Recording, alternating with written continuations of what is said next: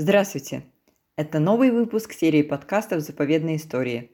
И с вами я, активистка молодежного клуба Русского географического общества Анастасия Овчинникова. В этом выпуске я хочу рассказать об уникальном природном объекте – столичном национальном парке, который не имеет аналогов в мире, о национальном парке Лосиный остров. Уникальность этого национального парка в том, что он расположен на территории мегаполиса – а границы Лосиного острова остаются практически неизменными с середины XVIII века, даже на фоне быстрого роста Москвы и интенсивного хозяйственного освоения земель Подмосковья. Лосиный остров – это средняя Россия в миниатюре. На небольшой площади можно увидеть почти все ландшафты средней полосы – мозаику лесов, долин ручьев, лугов и болот. Среди ландшафтов есть и те, которые полностью созданы человеком – лесопарковые посадки, пруды, поляны на месте заброшенных поселений. Такое разнообразие ландшафтов и природных условий позволяет очень разным растениям и животным стабильно существовать здесь, как на островке безопасности посреди московской агломерации. Тайга. Мы всегда ассоциируем ее с чем-то далеким, диким, нетронутым. Но чтобы увидеть тайгу, хвойные леса, не нужно ехать в Сибирь. Достаточно пройтись по Лосиному острову. Самым старым ельникам 130-140 лет, а диаметр отдельных деревьев может достигать метра. Обитатели хвойных лесов, сосняков и ельников – это белки, дятлы, синицы, клесты, корольки. Белку можно встретить любое время года, даже на окраинах парка, а живут они в дуплах и шарообразных гнездах – Однако этот зверек не так уж безобиден. Белки разоряют птичьи гнезда. Тем не менее, около ста видов птиц каждый год выводят птенцов в Лосином острове. Так, в лесах Лосиного острова живут семь видов дятлов, распространенные большой и малый пестрый дятел, а также более редкие – желна или черный дятел – и внесенные в Красную книгу Московской области белоспинный, трехпалый, зеленый и седой дятлы. Почвы под ельниками кислые, немногие растения приспособлены к жизни на них. В основном это зеленые мхи, кислица, черника, папоротники, которые способны жить в тени. В отличие от ельников, сосняки – более светлые леса, поэтому под кронами сосны поселяются другие деревья – ели, липы, дубы и вязы. Уникальные двухвековые мачтовые сосны растут в Алексеевской роще, которая была объявлена заповедной еще в начале XX века, задолго до создания национального парка. В Алексеевской роще можно также найти участки широколиственных лесов, в основном лепники, дубравы и кленовники. Ранней весной широколиственные леса это дом для первоцветов, ведь пока не распустились листья на деревьях, этим нежным цветам достаточно света. Это и яркая синяя пролеска сибирская, сиренево-пурпурная ветреница дубравная, солнечно-желтый чистяк весенний и многие другие. Широкие кроны деревьев скрывают богатый животный мир. Куница – Осторожный и ловкий хищник, который даже зимой почти не оставляет следов. Она резво скачет по веткам и поваленным стволам. Кабан.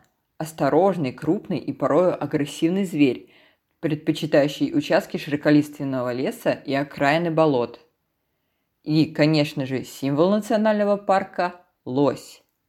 Он идеально приспособлен к лесной жизни.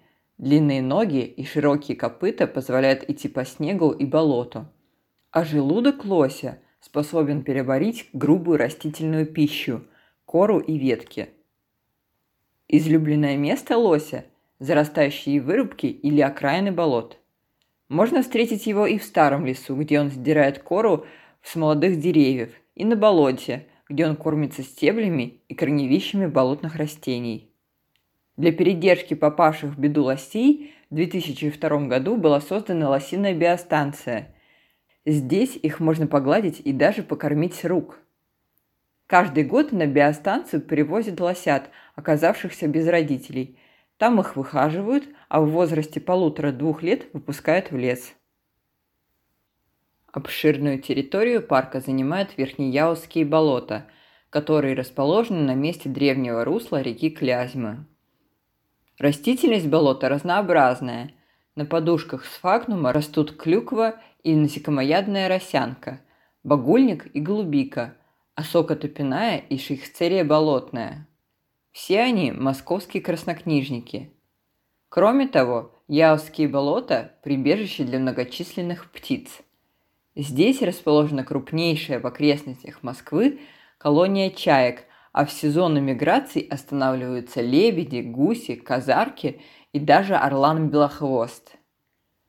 Временное пристанище весной также находят лебеди-шипуны, а серые цапли ежедневно прилетают кормиться – в зарослях тростника и кустарника гнездится не менее 30 видов водоплавающих и околоводных птиц, в том числе такие скрытные виды, как камышница, большая выпь и малая выпь. Бобр – коренной житель Лосиного острова, рекордсмен по нырянию и подводному плаванию среди наземных млекопитающих. Строительная деятельность бобров формирует в долинах малых рек особый ландшафт, за прудами, лугами, бобровыми лесосеками и зарослями кустарников. Наиболее активны бобры осенью, когда они готовятся к долгой зиме. Кроме бобров, по берегам рек живут норки, а также андатры, которые были привезены к нам из Северной Америки 90 лет назад, но сейчас стали самыми обычными обитателями наших водоемов.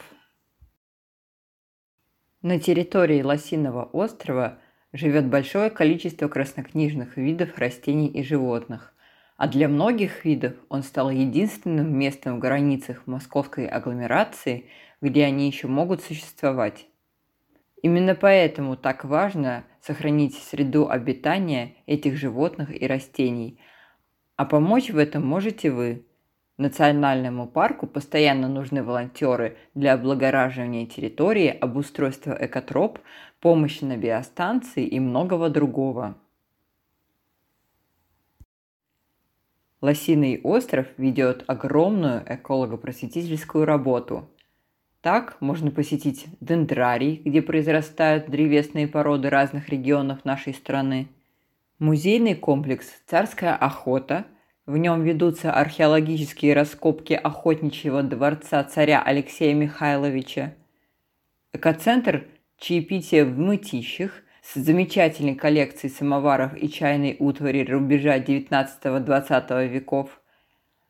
В экоцентре «Русский быт» можно познакомиться с экспозицией, посвященной крестьянскому и слободскому быту рубежа 19-20 веков. Также можно пройтись по экотропе Вятичи и узнать про славянских богов, и, конечно же, посетить биостанцию и пообщаться с дикими животными, которые находятся здесь на передержке – оленями, кабанами и, конечно же, лосями. В Лосином острове всегда рады посетителям и волонтерам. Приезжайте, отдыхайте, просвещаясь и помогая.